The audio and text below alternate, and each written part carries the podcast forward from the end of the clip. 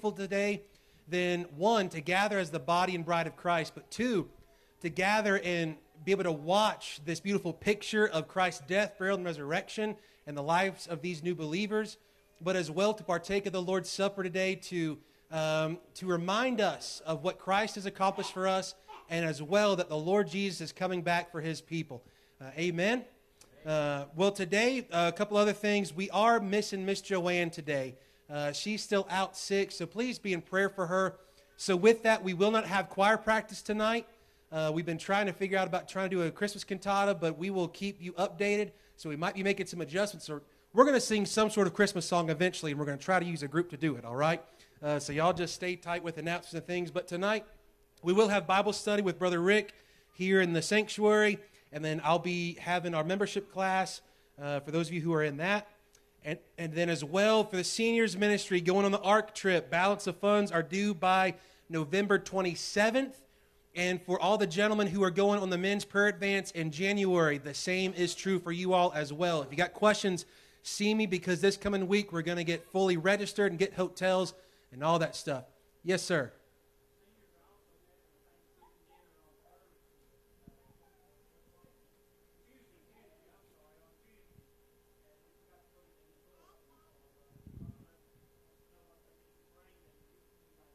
All right, so seniors ministry will be this Tuesday instead of Thursday, celebrating Thanksgiving. So see uh, Danny and Brenda for details of what you can bring to eat, all right, because I'm sure there'll be some good food. Um, then as well, Thursday, November seventeenth, uh, the holiday baskets for shut-ins. The ladies will be gathering at six o'clock for that. They'll be eating. Um, bring the side salads if you want and desserts to share, and they'll be filling up those baskets, and they'll be delivering them on December the third. But before they do that on the third, they'll have a Christmas brunch and gift exchange at the Draper Mercantile. There's a sign-up sheet at the back as well as a menu. I believe that they need you to write down what you're wanting because they're going to order it ahead of time uh, to have you guys ready to go. Um, then as well, on Tuesday, uh, the Tuesday of Thanksgiving week, the twenty-second, instead of having a Wednesday night service, we'll have Tuesday night because uh, I know a lot of people are out uh, doing cooking Wednesday or doing whatever you do, prepping, I don't know, prepping for the in-laws. I don't know what you're doing Wednesday, but well, you're prepping for something. But that Tuesday, we'll gather together, and we'll have a time that night of uh, just a short devotion, fellowship. We might sing, but we'll have some opportunity for testimony. It's always a sweet service just to thank and praise the Lord. And then as well, for the Christmas shoe boxes, want to thank you guys for bringing some of those in. I think we're missing about seventy of them, though. So if you're one of those seventy of them, go ahead and bring them on in, all right? But we got till the twenty-seventh. That is a firm date, all right? Uh, we can't bring them in afterwards because we got to get them to Brother A J. James so that way he can get them uh, to their destination, all right? So with all that, I think that's all my announcements. And uh, I'm going to put this microphone back and try not to drop it in here. And we're going to have our first baptism. So, Mister Malachi, why don't you come on down?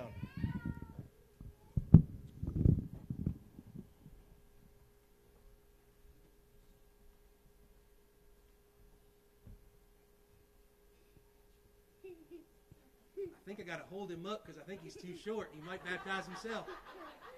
All right.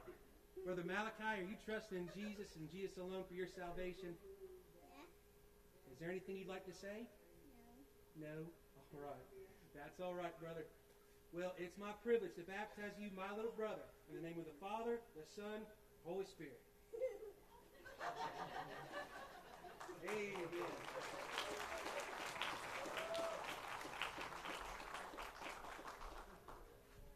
That was the first time I baptized somebody and they floated the whole time.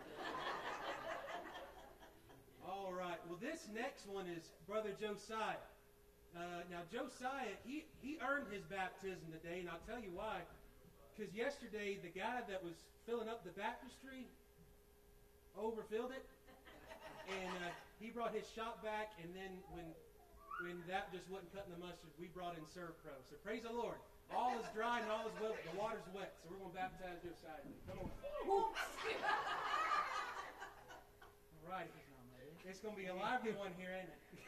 All right. Josiah, are you trusting Jesus and Jesus alone for your salvation? Yes, sir. Is there anything you'd like to say? No, sir. No? Don't be shy? Yeah, I'm busy. All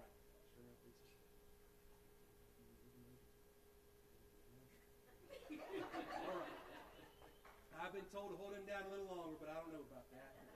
Uh, Josiah, it is my privilege to baptize you, my brother, in the name of the Father, Son, Holy Spirit. All right. Anybody else needs dunking? All right, the water's still going to stay on and still going to stay wet, so if you need to, we can get you dunked. You just seen it, but I want to open us up in prayer, and then Brother Jael's going to come, and we're going to sing. We're going to worship the Lord today, and I hope that and pray that we do so with hearts full of joy and gladness, because today we've just gotten to watch two beautiful pictures, the best picture there is, of Christ's death, burial, and resurrection, and the power of the gospel. I want you to know the gospel still saves souls. Hey. The gospel is still enough, and God is building His church today. Amen? Hey. Let us pray. Lord God, we come to you this day. We just want to thank you for your faithfulness. Thank you that we can gather, we can meet. Lord, we thank you for the power of the gospel, that it is still powerful enough and always will be powerful enough to save souls. And Lord, we thank you for the beautiful picture of this baptism, Lord, that we are dead, buried, and risen with Christ. And Lord, that now our life is, is hidden with Christ in God. Lord, what a privilege and honor it is. I pray that today that as we sing, we would sing with our whole hearts, that we would sing with uh, just attitudes that are absolutely grateful and thankful for your faithfulness to us. And God, that today, that as your word goes forth, it would go forth with power from the Holy Spirit, that it would open up eyes and ears and hearts to believe. And, and Lord, that you would do a great and mighty work today, God. We just thank you for meeting with us. We thank you that you would hear our prayers. We, we thank you, Lord, that we can gather and we can just be in your presence. Lord, draw us together today. Give us a spirit of unity. And Lord, that you would continue to build your church as you said you do. We ask all this in Jesus' name. Amen.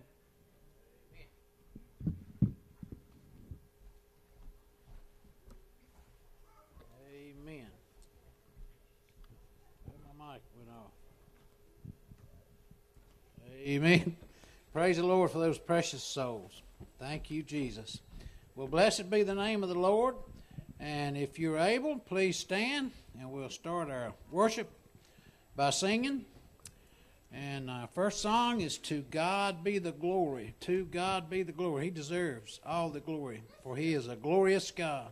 Psalm one twenty-six three tells us the Lord hath done great things for us, whereof we are glad. Make it be known you're glad by singing out unto the Lord with a joyful heart and thankfulness. To God be the glory. To God be the glory, great things He hath done. So loved He the world that He gave us His Son, who yielded His life an atonement for sin, and opened the life gate that all may go in. Praise the Lord, praise the Lord, let the earth hear His voice. Praise the Lord, praise the Lord, let the people rejoice.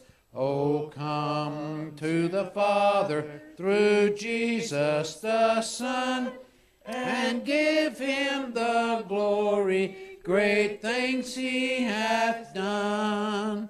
Oh, perfect redemption, the purchase of blood, to every believer the promise of God. The vilest offender who truly believes, that moment from Jesus a pardon receives. Praise the Lord, praise the Lord, let the earth hear His voice. Praise the Lord, praise the Lord, let the people rejoice. Oh, come to the Father through Jesus the Son, and give Him the glory, great things He hath done. Great things He hath taught us, great things He hath done, and great our rejoicing through Jesus the Son. But pure and higher and greater will be our wonder, our transport, when Jesus we see. Praise the Lord, praise the Lord, let the earth hear His voice. Praise the Lord, praise the Lord, Let the people rejoice. Oh, come to the Father through Jesus the Son, and give him the glory. Great things he hath done. Amen. We have a great God, the one and only true and living God, our Lord Jesus Christ. Thank you for all you've done. Psalm seventy-nine nine tells us, help us, O God of our salvation, for the glory of thy name, and deliver us and purge away our sins for thy name's sake. Glory to his name. Hymn number four ninety-three. Glory to his name. Down at the cross where my Savior died, down where for cleansing from sin I cried, there to my heart was the blood applied. Glory to his name. Glory to his name. Glory to his name. There to my heart was the blood applied. Glory to his name. O precious fountain that saves from sin, I am so glad that I entered in. There Jesus saves me and keeps me clean. Glory to his name. Glory to his name. Glory to his name. There to my heart was the blood applied. Glory to his name. Come to this fountain so rich and sweet. Cast thy poor soul at the Savior's feet. Plunge in today and be made complete. Glory to his name. Glory to his name. Glory to his name. There to my heart was the blood applied. Glory to his name. Amen. First Corinthians one thirty tells us, but of him are ye in Christ Jesus, who of God is made unto us wisdom and righteousness and sanctification, and last but not least, re and redemption. There is a redemption, Redeemer. Hymn number three oh eight, there is a Redeemer. There is a Redeemer, Jesus, God's own Son, precious Lamb of God, Messiah, Holy One. Thank you, oh my Father, for giving us your Son and leaving your Spirit till the work on earth is done. Jesus, my Redeemer, name above all names, precious Lamb of God, Messiah, hope for sinners slain. Thank you, oh my Father, for giving us your Son and leaving your Spirit till the work on earth is done. When I stand in glory, I will see his face. There I'll serve my King forever in that holy place. Thank you, oh my Father, your Son, and leaving your Spirit till the work on earth is done. Amen. All right, before, before being seated, please uh, greet everyone. See a lot of new folks here. Good to have all y'all new folks, okay? New faces. Please wave, smile, shake hands, say hello, whatever it takes to fellowship and make everyone feel welcome. Brother. I took a two-hour nap from like five to seven. I thought I seen a little. Which one we gonna do?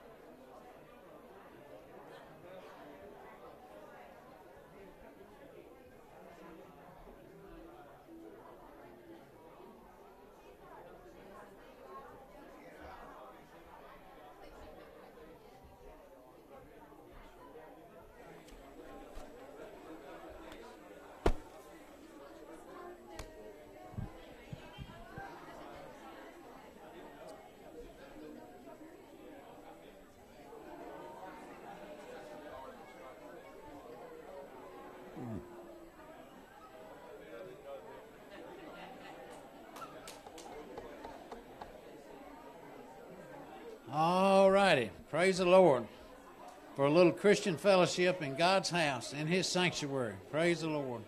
Well, if you would, make your way on back, make your way on back to your seat. Thank y'all for participating and making our visitors welcome, and everyone welcome for that matter. Right now we have some special music by Larry Davis and Teddy. Hello, Teddy. Ted, today is Teddy's birthday. So let's sing Happy Birthday to him, a little short version. Happy birthday to you. Happy birthday to you. Happy birthday, dear Teddy. We love you. Happy birthday to you. Amen. Larry Davis, Teddy Turner, and Tony. Tony. Tony Higgs. Tony Higgs. Hey, where we sit at? I meant stand at. Oh, right there is fine. All right. Well, I asked Teddy how old he's going to be, forty, eleven years old. What did you tell me? forty-seven. forty-seven. Wow. The giant teddy bear is forty-seven years old. Um, chilly this morning. I was going to fire up the wood stove, and I couldn't get paper to burn. It was the cold.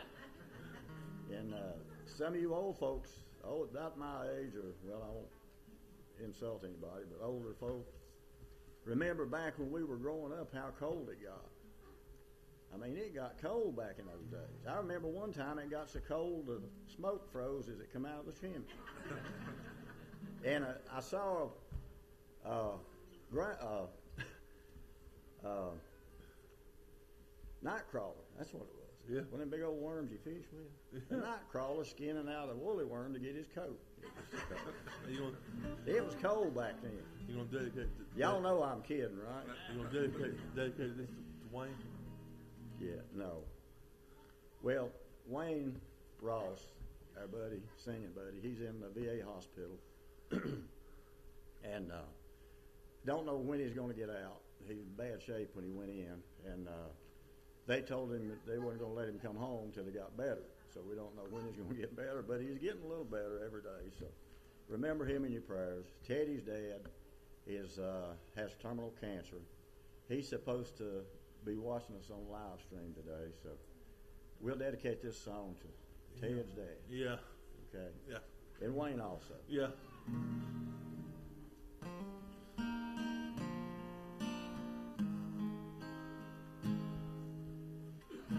I can get started on the right song. Tony, you may have to kick me in a minute, but uh, uh, I'm looking at the words to the second song, and I don't have the words to the first song. I don't know what I'm going to do. Pull me out of it, Ted. Uh, be rough after all. It will? Yeah. Okay. That's what it is. So. That's what it is. That's, that's what I'm saying. We need our spirit-filled preachers to teach us right from wrong. We need our old-fashioned seekers who'll pray all night long. We need some good gospel singing, don't we, Ted? To help us go another mile. The church will triumph, oh Lord, and go home in a little while. And it'll be worth it after all, child. It'll be worth it after all. After all of these trials, we'll hear Jesus call. It'll be worth it after all, child. It'll be worth it after all. After all of this climbing, it'll be worth it after all. Now if you're down in the valley, prayer is all I can do. But then the Lord sends deliverance and His strength for you. But if you're up on that mountain and you see me struggling along, just lift my name up to Jesus. Let's help each other make it home. Cause it'll be worth it after all, child. It'll be worth it after all.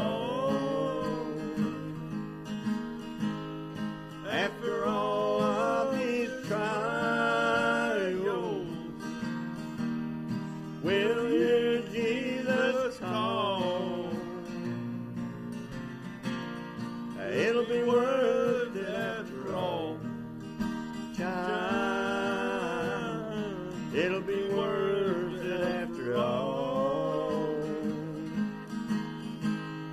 After all of this climbing, it'll be worth it after all.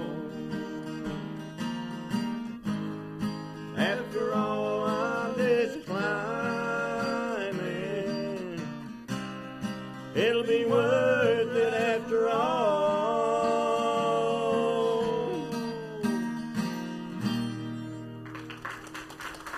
Thank y'all so much. All right.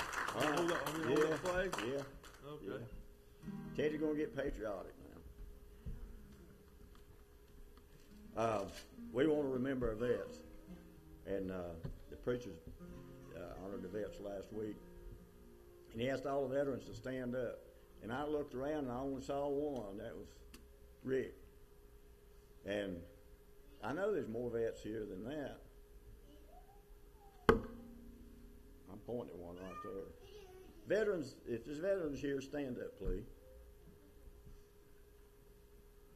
I want to say how much we appreciate y'all.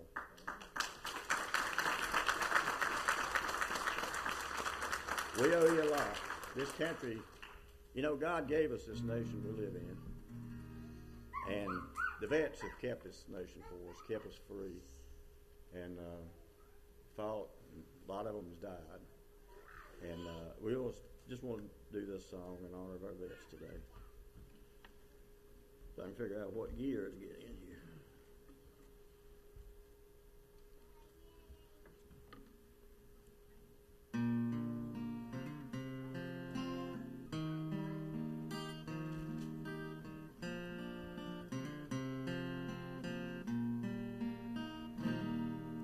If tomorrow all the things were gone I'd worked for all my life, and I had to start again with just my family and my wife.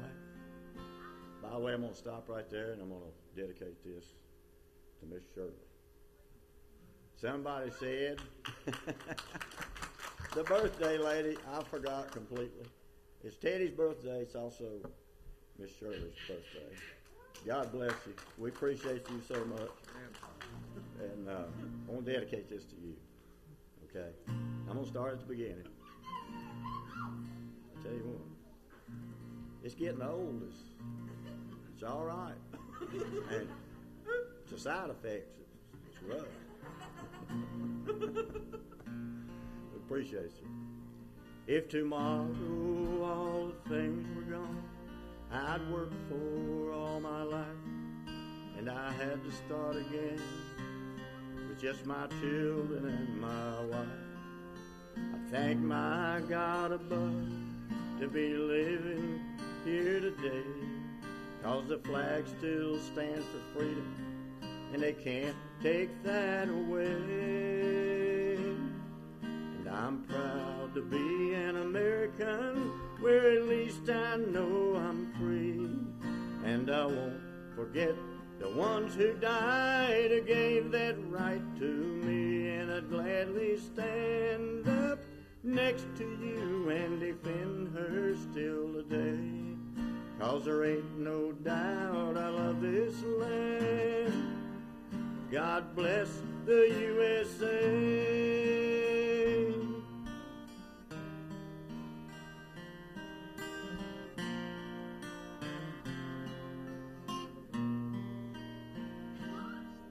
From the lakes of Minnesota to the hills of Tennessee, and across the plains of Texas, from sea to shining sea, from Detroit down to Houston, New York to L A, well, there's pride in every true American's heart, and it's time we stand up and say that I'm proud to be an American, where at least I know I'm free, and I won't forget the ones who died who gave that right to me, and I'd gladly stand up next to you and defend her still today, 'cause there ain't no doubt I love this land. God bless the U S A.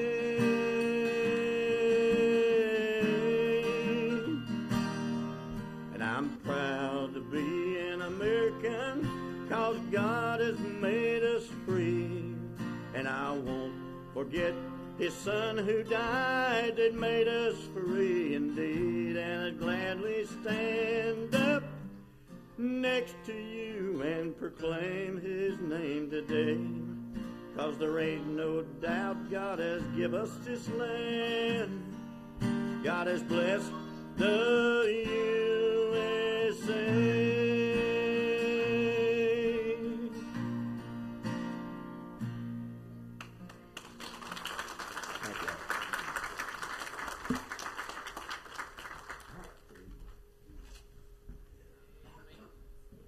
Glad you added that little tag on the end there, Brother Larry. To God be the glory for this great nation that he's made. He made it for us. Well, we have a very special person in our midst today. Now, we ain't up here to glorify man, but if you lived to be ninety years old, you'd like to be recognized too, wouldn't you? Well, we have a born-again sister in Christ, Miss Shirley Hill, And won't you just stand, Miss Shirley? We got to embarrass you just a little bit. Amen. And she's got a sweet spirit, and we love her. And y'all uh, join with me as we sing happy birthday to her. T- today was Teddy, and we sung happy birthday to him. And let's sing happy birthday to Miss Shirley. You got to stand back up if you're able. Thank the Lord, I'm able to stand. Amen. Amen. I'm thankful too. Amen. We do love you. Anybody know Shirley? They, I know you love her because she's a good Christian lady. Happy birthday to you. Happy birthday to you. Happy birthday, dear Shirley, and we love you. Happy birthday to you. Okay. Amen. Praise the Lord. Well, we thank God for all of y'all, and thank God for uh, Shirley, that God's given her by His mercy and grace ninety years on this earth. And uh, so, praise the Lord. Now, we're going to go to the Lord in prayer, and I ask, please pray with me as we go to the one and only true and living God. Our Father in heaven, we thank you, Lord, for this day. We thank you for all your blessings. We thank you, Lord, for everything you do for us. Thank you, Lord, for times which is daily. You deliver us from evil, and we're not even aware of it at times. We thank you for your love and your forgiveness, Lord, and your faithfulness. We thank you for your word that's been proclaimed here today and also in Sunday school. Thank you, Lord, for the privilege of prayer. Thank you, Lord, for every soul that's in our midst here today. We just thank you for the opportunity to come to your house and assemble together in your name and worship you, Lord, in the Spirit. We ask, Lord, that you would just bless each song, each word, Lord, and uh, it, in today's service. And we ask, Lord, that you would bless Pastor Joe as he brings your message to your people. Help him to deliver your message, Lord, and uh, give him the strength, Lord, and the wisdom and guidance through the power of the Holy Spirit. And, uh, Lord, we will just uh, praise you for all that has been accomplished here today and all that will be accomplished. And may everything said, sung, and done, Lord, in this uh, assembly here today bring honor and glory to the one that deserves it, and that's you, Heavenly Father. In Christ's name we pray. Amen. Okay, if you're able, we're going to ask you to stand one more time. And His mercy is more is the name of this song. Psalm one thirty-six one says, "Oh, give thanks unto the Lord, for He is good, for His mercy endureth forever." Thank God that His mercy endureth forever, because I sure need His mercy. Amen. Amen. All right, y'all help me get this one started. Seems like it's a little blank for me. Mm. Praise the Lord, His mercy is more, stronger than darkness, new every morn. Our sins, they are many, His mercy is more. What love could remember, no wrongs we have done. Omniscient, all-knowing, He counts not their sum. Thrown into a sea without bottom or shore. Our sins, they are many, His mercy is more. Praise the Lord, His mercy is more, stronger than darkness, new every morn. Our sins, they are many, His mercy is more. What patience would wait as we constantly roam. What Father so tender is calling us home. He welcomes the weakest, the vilest, the poor.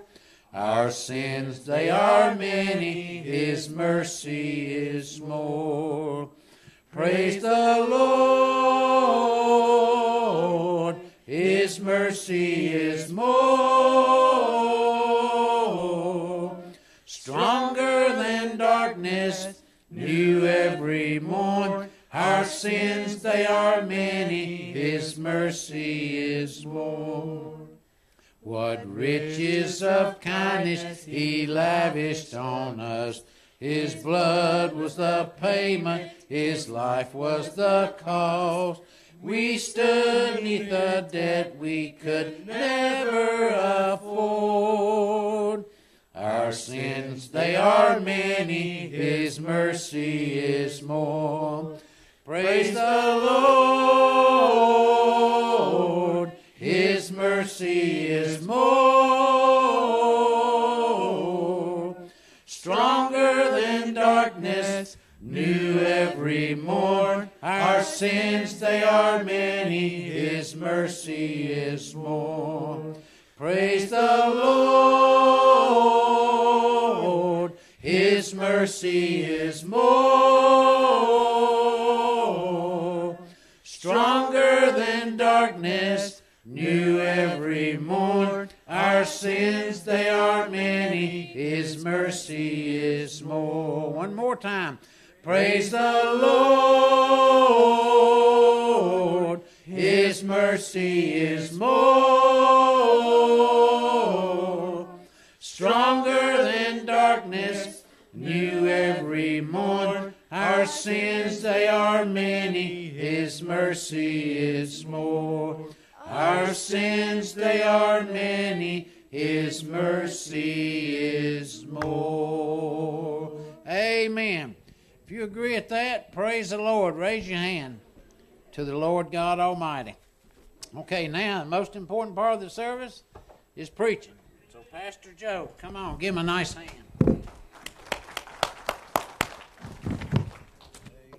Amen. What a great day in the house of the Lord it's been already.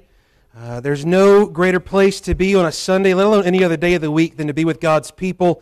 I want you to know there's coming a great day where we're going to be not only with our Lord face to face, but you and I will worship the Lord perfectly, completely, and in such unity that we've never seen, nor will we ever see on this earth. I want unity for the church, the church as a whole, not just here at Victory Way, but we want God to move amongst us. And I hope that's why you're here today. And I want to thank the Lord that His mercy is more. And we've seen exactly what that means in the life of two people today who have trusted Christ and wanted to outwardly and openly express that. Today we see God's mercy displayed as we're just in a little while after I get done flapping my yap, we're going to partake of the Lord's Supper, and we're going to get to be mindful and, and, and to pause and to reflect on the fact that the Lord Jesus Christ left the glory of heaven, put on flesh, came to this world, died for you and me and our sins. He loved us even while we were yet sinners, that Christ died for us. He buried, and that He rose again the third day according to the Scripture. And that we do this in remembrance of not only His death, burial, and resurrection, but in remembrance that Jesus said He's coming back for His church,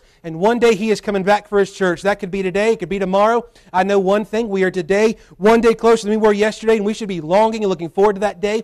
That was the great hope of the early church. It was the founding uh, doctrines of the early church, that they knew that Christ died, was buried, and rose again, and that they now had a relationship with God. They were now set free from their old ways, whether it was through uh, the law, whether it was through their paganism, whatever it was, they had been freed from their sin, and now they were unified under one banner. And that banner was not a the, the First Baptist Church or the First This Church of Jerusalem. No, it was the Church of Jesus Christ. It was that they now stood upon a rock, a solid rock, a, a sure foundation. They stood upon a precious stone, the cornerstone of the church, the head of the church, and that now you and I can be a part of the body.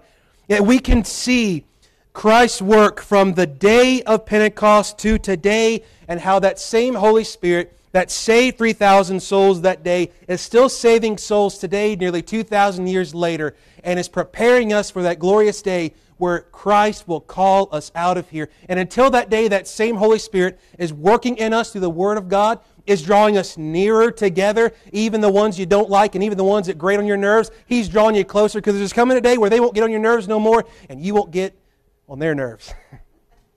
Take your Bible, turn with me to Acts chapter two this morning. Acts chapter two.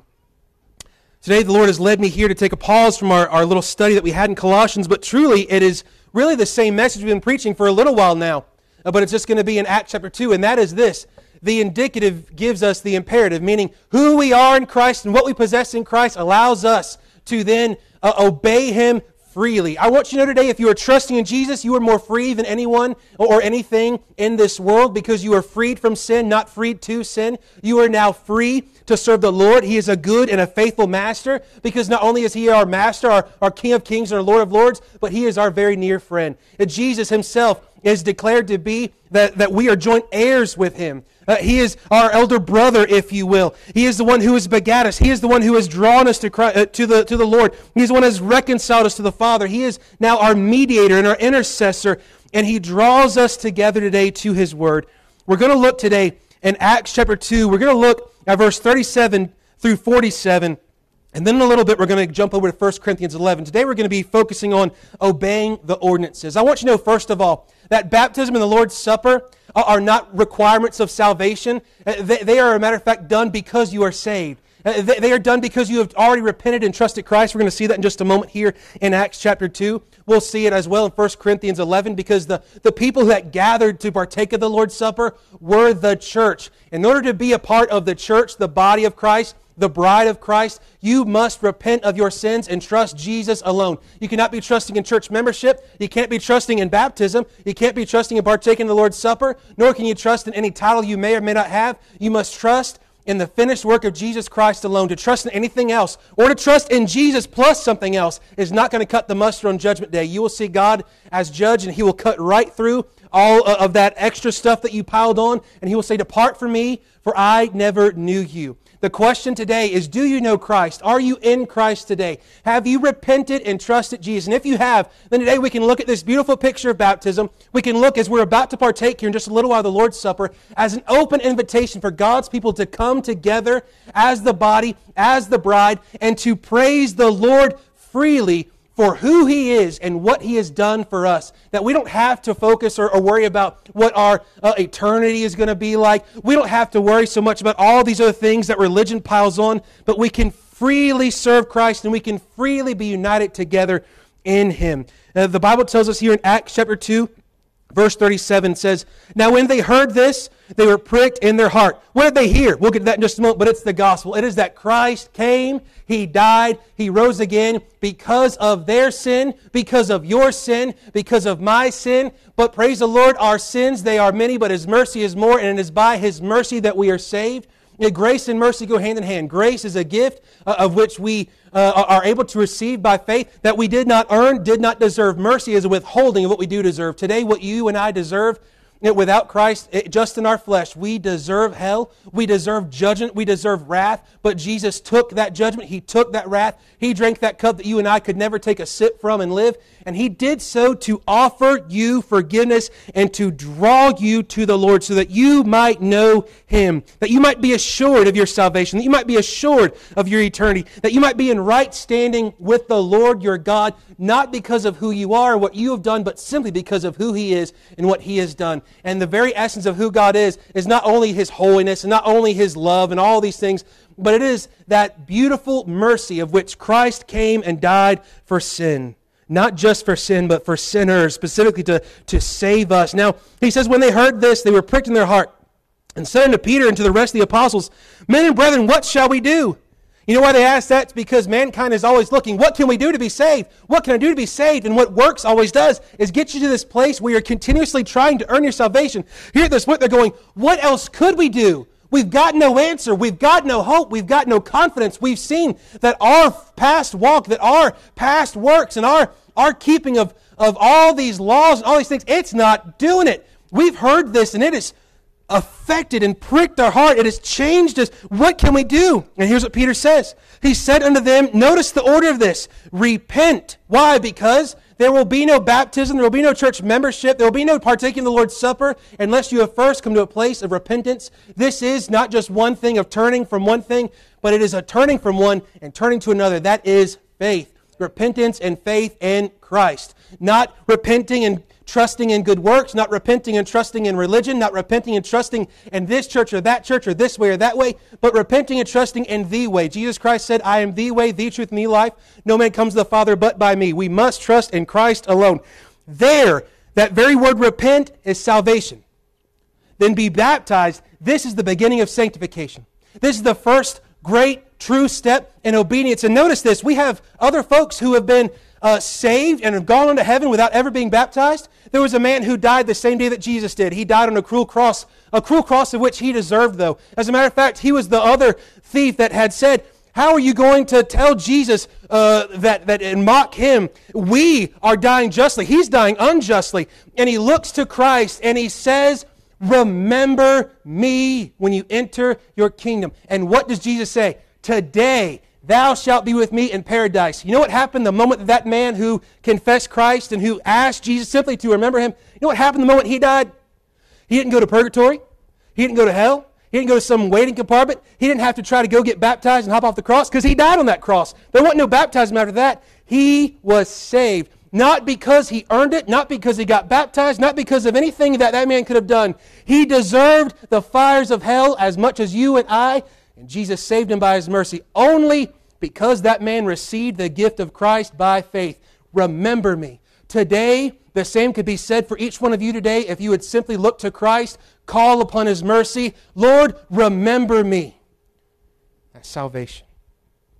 To be baptized, every one of you, in the name of Jesus Christ, for the remission of sins, and ye shall receive the gift of the Holy Ghost. We find that obedience brings gifting. Obedience brings a blessing. As it did in the Old Testament, it does still today in the New Testament alike. And what we find is that the great gift that the believers, those who had repented and trust Jesus, were receiving as they had then taken the step of obedience, being baptized, was that gift of the Holy Spirit. The same Holy Spirit they had that day is the same Holy Spirit you have today that is indwelling every believer. He is there to convict He of sin. He is there to reprove of sin. He is there to teach us and to draw us to Christ, to draw us away from this world and to draw us all the more to the gospel message, to, to that beautiful, old, rugged, blood-stained cross of Calvary that draws us and says, come.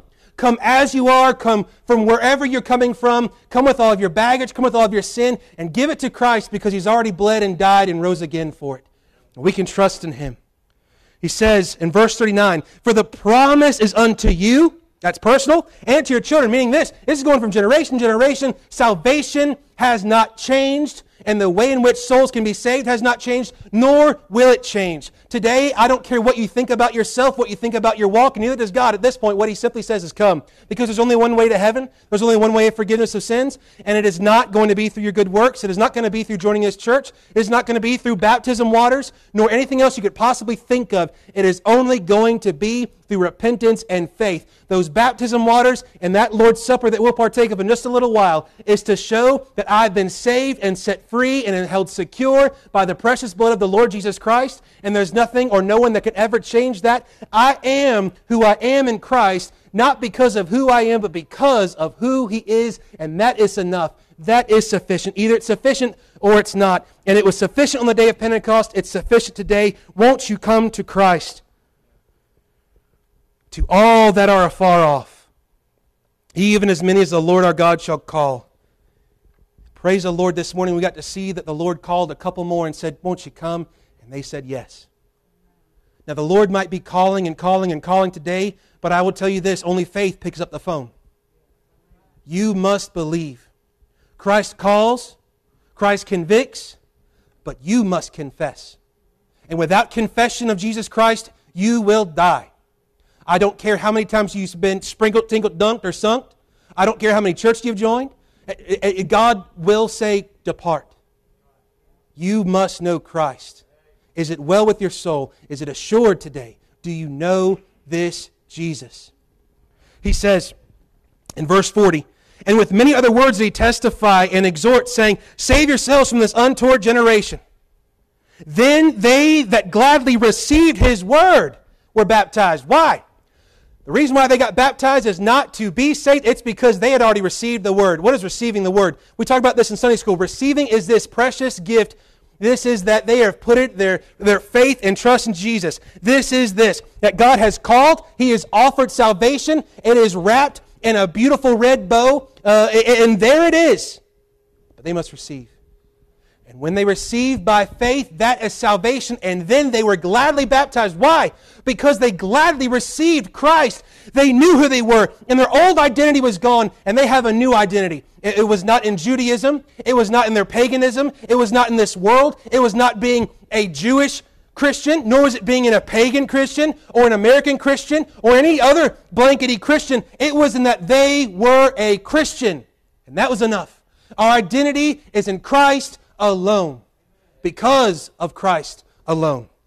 He says, in the same day they're added to them about three thousand souls. How could they baptize that many? Because Jerusalem was the perfect place for it. They'd been baptizing people long before. You know why? Because baptism was not something created to make salvation. Rather, baptism itself, and the motive, which, which has always been immersion, is this. It is an identification with a movement, with a group, with a belief system, and specifically now on this day, it is a turning your back on everything else. We used to sing a song. It's been probably a while here, right? You might remember it. I have decided to follow Jesus. That's the only part on piano I can ever play. Sometimes when I play it, I only get, I have decided, I have decided, because I forget about the rest. I don't remember how to get to it, but I, I had decided to follow Jesus. No turning back, no turning back.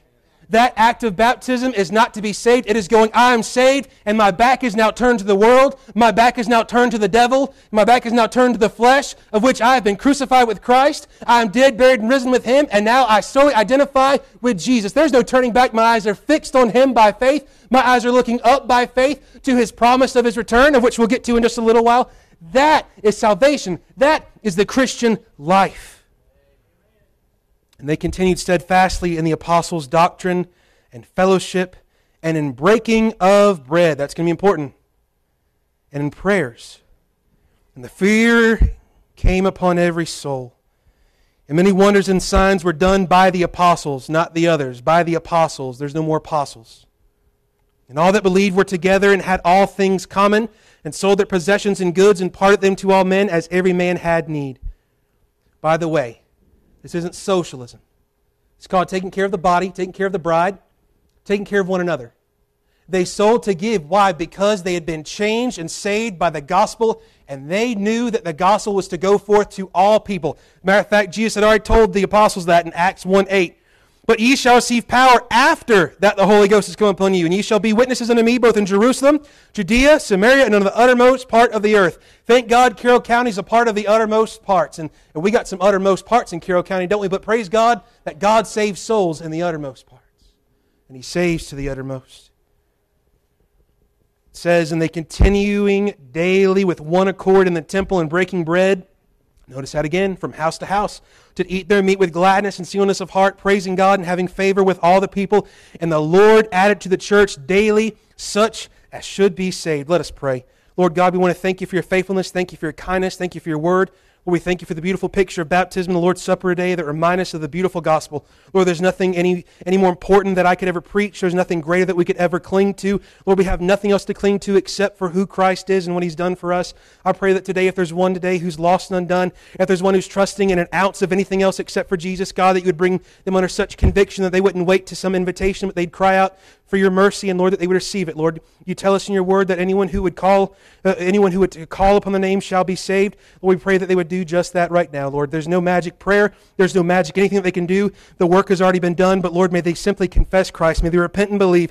And Lord, may we even baptize them today to see that their obedience would go forth, that they would desire to turn from this world and to turn to Christ alone. Help us today, O God. Give us what is needed. In Jesus' name, amen. As we look here, first of all, verses thirty-eight to forty-one, we're going to see the obeying the ordinance of baptism. Notice this. We've covered this a little bit here already. They, they are pricked in their heart. We have this obey, uh, the, uh, obeying of the call to repent first. That's the first there. It is not be baptized first. It is repent first. Why? Because there's no baptism without repentance. This is why we ask. This is why we talk to those being baptized. Are you trusting in Jesus? In Jesus alone. Because if you're trusting in Jesus in your Judaism, if you're trusting in Jesus and the fact that you're a church member, if you're trusting in Jesus and these waters that you're in, all you're going to do is go in a wet sinner and come out one. Ain't no change happening there. There's nothing special about that water, right? It, it might have had little bubbles. It might have been a little warmer. That, that, that's not doing a thing. Christ is the one that saves. No water on earth can save except for the living water, and that's Christ Himself. He says, come and drink. The only way you can come and drink of Christ is by faith alone. Now, repentance and faith are inseparable. There are some who try to separate them, but what we find with repentance is the very word itself is not just a turning from, it is a turning to, and you will only turn to Christ if you are trusting in Him. Today, are you trusting in Him? Has there been real repentance in your life? If you say you're not sure, it's because you're not sure. You know the difference, and there is a great difference, and a grave difference between a false repentance, a worldly sorrow, and a real repentance. How can you tell that they had real repentance on the day of Pentecost? Because in verse thirty-seven, they were pricked in their heart. That's what you and I might call today, or what we used to call, Holy Ghost conviction. I still believe in Holy Ghost conviction because there's no salvation without it. Unless the Lord shows us that we're a sinner, then we won't know that we need a Savior, and we won't know who He is. It is His convicting power of which He does, that He not only convicts us of sin, but draws us to Christ because He shows us that there is no hope without Jesus alone. Repentance turns away, while faith turns us towards something, but specifically to someone. And that's the object of our faith, and that is far more important. There's plenty of faithful people out there who are lost, who will die and go to hell. The object of faith matters. The object can only be Christ. There are plenty of, uh, of faithful, uh, faithful people in the world today, full of pagan religions, and they are more faithful than we are. Y'all know how many how many faithful Mormons and faithful Jehovah's Witnesses go door knocking compared to Baptists? Y'all know how many faithful uh, Muslims there are? How many faithful people that there are? More faithful than us. Hey, let's get real, real. They believe it, but their object is wrong. And there's a lot of Baptists that I know who have been Baptists so long that their faith is being, that their faith for salvation is being Baptist, not in Christ. That means that they're just as lost as everyone else that we just named. Your faith cannot be in a denomination or any sort of work, because if that's the case, then you can't be saved, nor are you saved, because you can't earn it, deserve it, work it. You can't magically make and earn God's favor, because then it ceases to be grace. And then we know this, we're saved by grace through faith. That's it. Not of yourselves, because if we could be saved by ourselves, we would. And if we could save ourselves, we would lose ourselves. Christ saves, and Christ alone. Now with this today, we need to look. We need to see that repentance and faith is the receiving of the gift of forgiveness of sins and the gifting of the indwelling Holy Spirit in the new life of these converts. So why was baptism important then? We're going to get to this. Baptism was the outward sign of that inward faith. It was the outward expression of that inward heart that says, I am trusting Jesus. I had decided to follow Him. No turning back, no turning back. I don't know if they had that on Pentecost or Just As I Am or any of those things, but I know this. They saw Christ, they were pricked in their heart, and they trusted Him. They repented of their sins, they trusted Jesus, and then they were gladly, those that gladly received His word were baptized. Why? It is a glad thing to be baptized, because it's a glad thing to be saved. You can't gladly be baptized unless you have gladly received Christ. As a matter of fact, there's a lot of dread to think that going and getting dunked or partaking of the Lord's Supper or serving in a church, that is a frightening thing to think that that will save you. It is a freeing thing to know that Christ has freely saved me by His grace and mercy. But repentance and faith clearly here are the prerequisite of water baptism, the Lord's Supper, and church membership. Today, if you're a church member, have you obeyed the Lord and been baptized? Today, if you're a church member, have you obeyed the Lord and partook of the Lord's Supper? These are not just commands, but these are commands not to beat us over the head, but to draw us to the power of the gospel, because both baptism and the Lord's Supper remind us not just of our sinful condition and how unworthy we are, but they show us that in our sin and in our unworthiness, that Christ in His great love and in His great mercy died for me, rose again, and said, I'll save you anyways, and I won't leave you the way that you are, but I will change you from the inside out if you'll only trust me. That's what this is for. Baptism waters say, come to Christ. Identify with Him. Have new life. The Lord's Supper tells us this. Come to Christ. Remember who He is. Remember what He's done. Be united not only to Christ, but as well to His church. Because what we see today is that with baptism and the Lord's Supper is that they both do this. They identify you and unite you with Christ, and they give you fellowship and communion with His church. You are now identified with Christ, and to be identified with Christ, you will be identified with His church. Now, as we've already addressed, being a church member don't save. But if you're saved, you'll be a church member. If you're saved, you will join the local church. You will gather together because this is the means of which Christ is uh, operating and, and sending forth laborers and, and drawing sinners to Himself through the preaching, through the local church, and sending forth of missionaries and sending forth of you all who are missionaries today as much as everyone else that we support. We go forth to do what God has called us to do as the body, that we move as He tells us to move. We go where He tells us to go. We speak as He tells us to speak. That we mind the things of Christ, and that we are united to Christ, with Christ, but in the church and with the church. You can take a Christian out of church. And what you'll do is if you separate them from the church, is you will watch them slowly shrivel and dry up. There is life in the local body. There is life in the church. There is not eternal life. There is a life that comes in joining, because now the body of Christ to be this beautiful picture of our union with Him. And now we can have communion with Christ and communion with the church, and baptism and the Lord's Supper are the first two ways in which we find the early church partaking, participating in God's plan. Those that gladly received were baptized. As we know, this baptism, it is immersed in water. It is immersed in identification with Christ's death, burial, and resurrection. Romans chapter six, verse three and four tells us, "Know ye not that so many of us were baptized into Jesus Christ, were baptized into His death?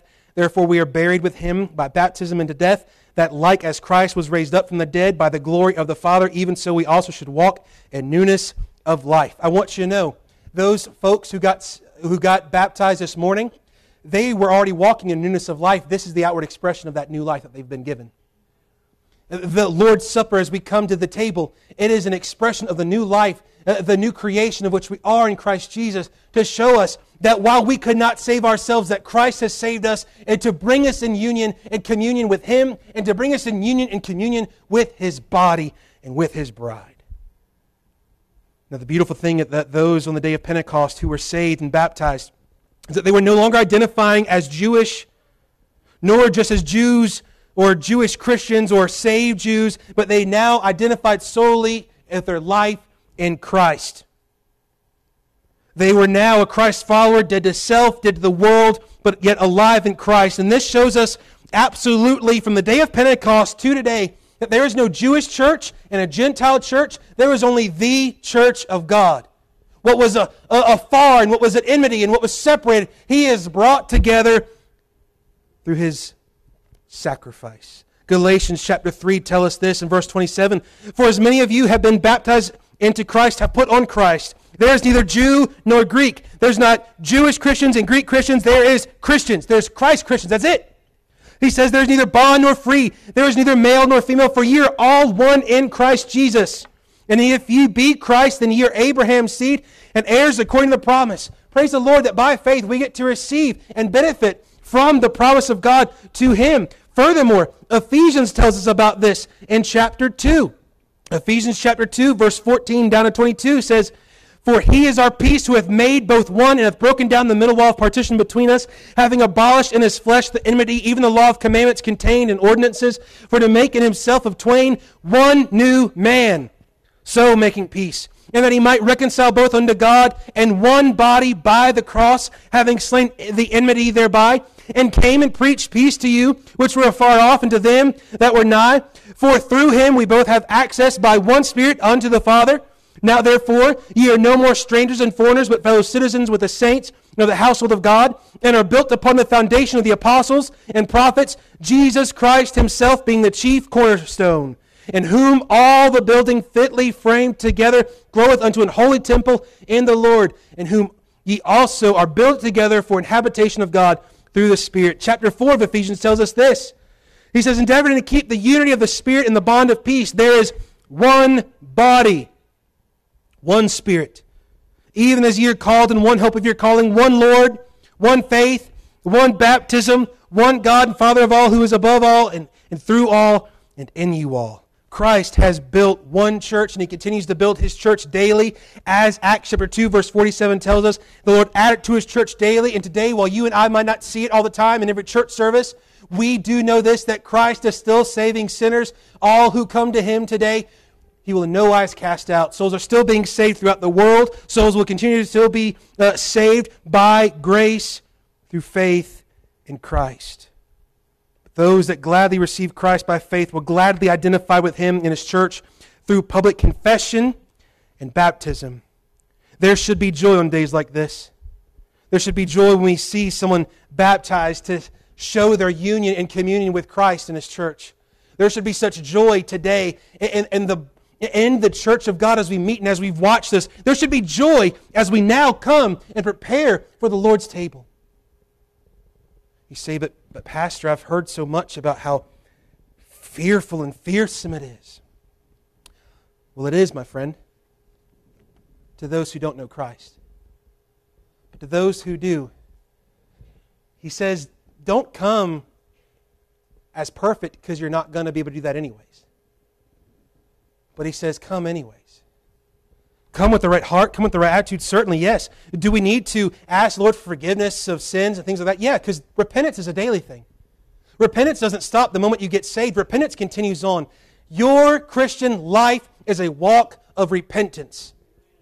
That is not just of going, waking up, or at the end of the night going, oh yeah, I did a couple bad things. Lord, sorry for those couple things. And uh, well, you know, anyway, so I, yeah, sorry about that, Lord, uh, my bad. You want to call that repentance? I call that baloney. Repentance is not this false, well, you know, I'm not perfect, I make some mistakes. No, you make more than mistakes. You make an absolute offense to a holy and a righteous God. We have to understand sin. We have to understand our Savior. We have to understand this, that repentance is the life of a Christian. And as we talked about earlier, repentance is not just a going, I'm sorry, and going on about our way. It is a turning from the world, the flesh, and the devil, and it is a turning to Christ. Every day I must turn from myself and turn to Christ. Every day I must turn from this world and point myself to the cross. And if I live near the cross, it's going to be a whole lot easier. But the further I am from Jesus, the further I am away from the church, the further I am from my communion and union with Him, the further away I will be. And I won't be able to get to that cross so easy, because I'm so far, I'm off and isolated to myself, and I'm going to wallow in my sinfulness and go, well, I am unworthy to be baptized. I am unworthy to be to be uh, to, to partake of the Lord's Supper. I'm, I'm just so terrible, all this stuff. And we forget who we are in Christ. Today, if you are in Christ, here's what He tells us in, in Romans chapter eight. He makes it very abundantly clear. There is therefore now no condemnation to them which are in Christ Jesus, who walk not after the flesh, but after the Spirit. How will you walk after the Spirit and not the flesh? Repentance. How often? Daily. Why? Because daily I have to go no to the flesh and yes to Christ. No to myself and yes to the Spirit that now does a work inside of me. That same Spirit that was poured out upon those believers on the day of Pentecost. And I can understand that, because my new position is this: not condemned, not guilty. Then I can say and praise God that in, in Romans eight thirty, uh, uh, eight, eight, chapter, chapter eight, as he says, in verse number thirty-one, what shall we then say to these things? If God be for us, who can be against us? He that spared not His own Son, but delivered Him up for us all, how shall He not with Him also freely give us all things? Who shall lay anything to the charge of God's elect? It is God that justifieth. Who is He that condemneth? It is Christ that died, yea, rather, that is risen again, who is even at the right hand of God, who also maketh intercession for us. Who shall separate us from the love of Christ? Shall tribulation, or distress, or persecution, or famine, or nakedness, or peril, or sword? No. Not one of those things. There's no more condemnation, and there's no more separation to those who are in Christ Jesus. We are now united to Him so we can have communion with Him. We are now united to the church so we can have communion in the church. And that's not just talking about a wafer and some, and some grape juice. It is just talking about fellowship together, that you are a part of the same body of Christ as believers that are saved in China to Timbuktu. And even the churches across the road that you might not like, but it, it, or might not even agree with, if there's a saved soul anywhere in this world today, they are a part of the body and bride of Christ. Thank God. I might disagree with them like fire, like the devil this side, but one day, if they're saved and I'm saved, God's going to take care of that. Praise the Lord for it. Turn with me to First Corinthians eleven. We're going to wrap this up. You see, there in Acts and the rest of that chapter, chapter two, he talks about, and he says that they continued steadfastly. It says specifically that they continued steadfastly in verse number forty-two, in the apostles' doctrine and fellowship, and in breaking of bread. And then again, breaking of bread, and verse forty-six. That breaking of bread, you go, well, doesn't that just mean potluck? I want you to know this is much more than a potluck. When the saints of God in the early church gathered, even from the day of Pentecost and forward, they gathered on the first day of the week because that was the day that Christ rose from the dead.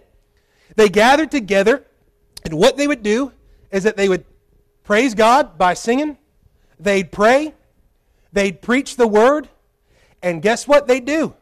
They'd partake of the Lord's Supper, and then they'd have potluck. Now, when we come to First Corinthians eleven, here's the real issue of this passage. There are folks who are showing up at the potluck and eating everything at the potluck and not leaving anything else for the rest of them. There are folks who are showing up, getting drunk and filled up, and not leaving anything for those who are slaves or those lower-level citizens of Christians. That's not unity, is it? Today, if we put a stipulation and we said, you can only partake of the Lord's Supper if you make more than, I don't know, a million dollars a year. We're all going home, ain't we? If you're not, then we're happy to have you. To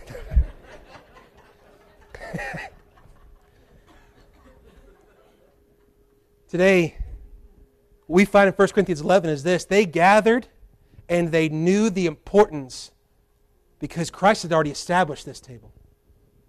Christ had already said, this is my body, broken for you. This is my blood shed for you. New covenant. We are now saved freely because His body was broken and not mine. Because His blood was shed and not mine.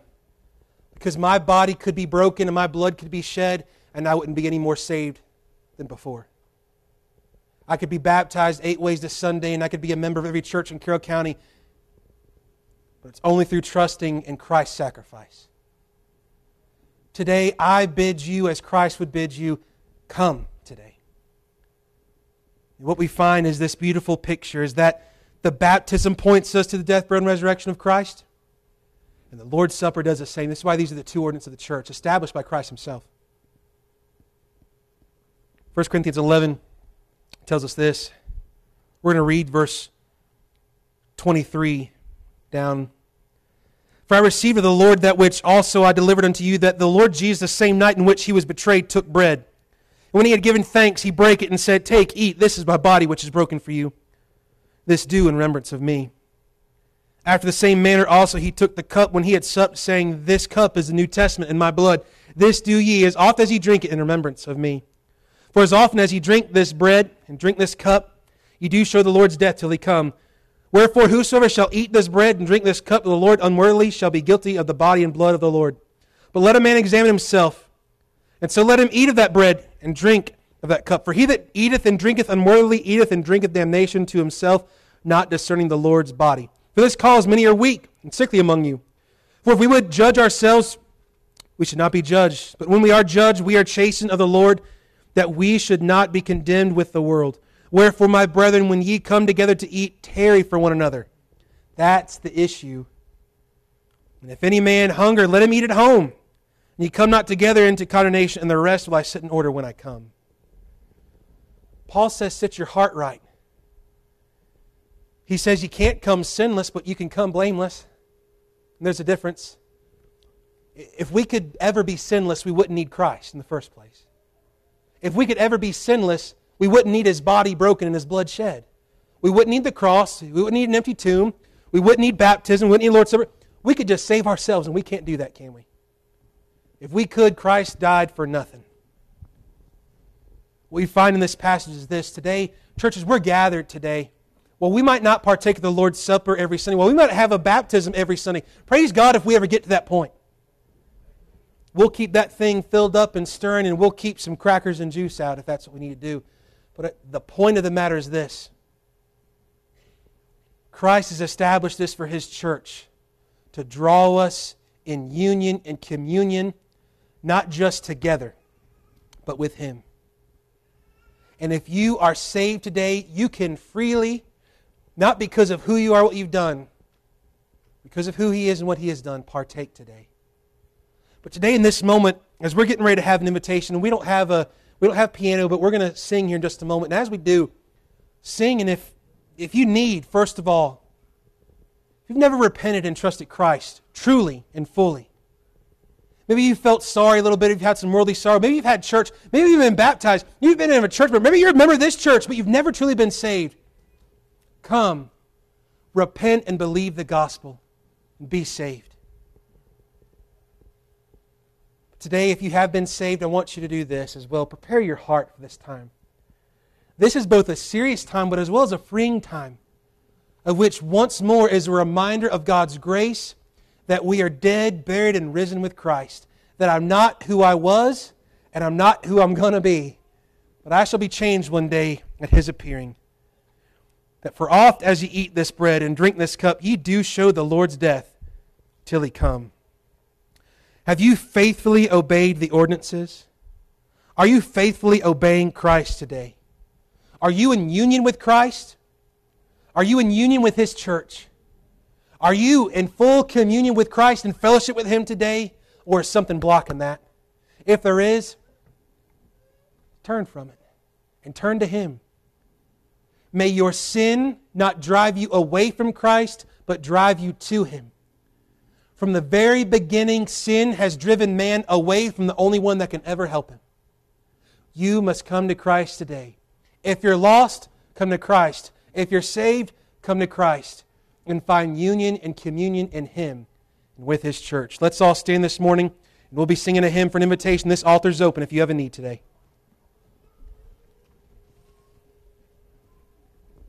Hymn number five ninety-six.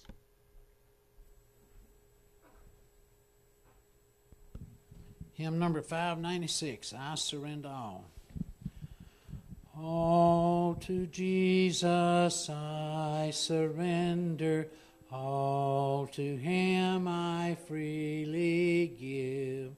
I will ever love and trust Him, in His presence daily live. I surrender all, I surrender all, all to Thee, my blessed Savior, I surrender all. All to Jesus I surrender, humbly at His feet I bow. Worldly pleasures all forsaken, take me, Jesus, take me now. I surrender all, I surrender all, all to Thee, my blessed Savior, I surrender all. All to Jesus I surrender, make me, Savior, wholly Thine. May Thy Holy Spirit fill me, may I know Thy power divine.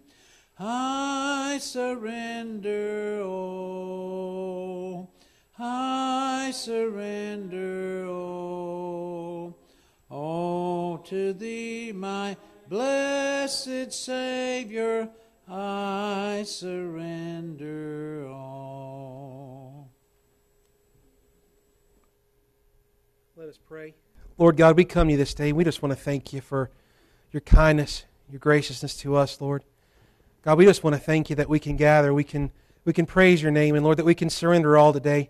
Lord, if there's one who, who has not, Lord, I pray that they would surrender themselves to you today. Lord, we don't need just more commitment. We need surrender, real surrender, Lord. Open hands lifted up to you that would not only be surrendered for your service, but surrendered to your will, and, and just simply surrendered to receive the blessing of knowing you and walking with you. God, as we prepare now for the partaking of the Lord's Supper, I pray that, God, we would have our hearts prepared by your Spirit. God, that we would both come humbly, come expectant, Lord, to receive your grace and, and to see who we are in Christ and what Christ has provided for us, and that we can long and look forward to that glad reunion day, that day of, that eternal day of union and communion with Christ and with His church. Lord, we love you and we thank you for this time. In Jesus' name, amen. You guys may be seated. If you need to leave, you're, if you have to go to work, you're welcome to. If those gentlemen who I called up earlier, if y'all would come forward. This time we're going to pass out the elements, and as the elements are played, there's going to be a, uh, some songs that are going to be played. And as this uh, happens, Lord, uh, I want you just to focus upon what Christ has done for us, who we are in Christ, and the fact that Jesus one day is coming again. Are you prepared? Uh, maybe pray now. Lord, we come to you. We just want to thank you. And as these elements are, are passed out, Lord, may we be reminded, Lord, that while this is just a simple cracker and and some, some juice, Lord, that we will be reminded of the much deeper meaning that this is about Christ and that bitter cup of wrath of which He drank for us and His body broken for us so that we can have salvation, that wonderful promise of His return. Lord, may we long and look forward to that day. And Lord, I pray that you would help us now to worship you during this time. In Jesus' name, amen.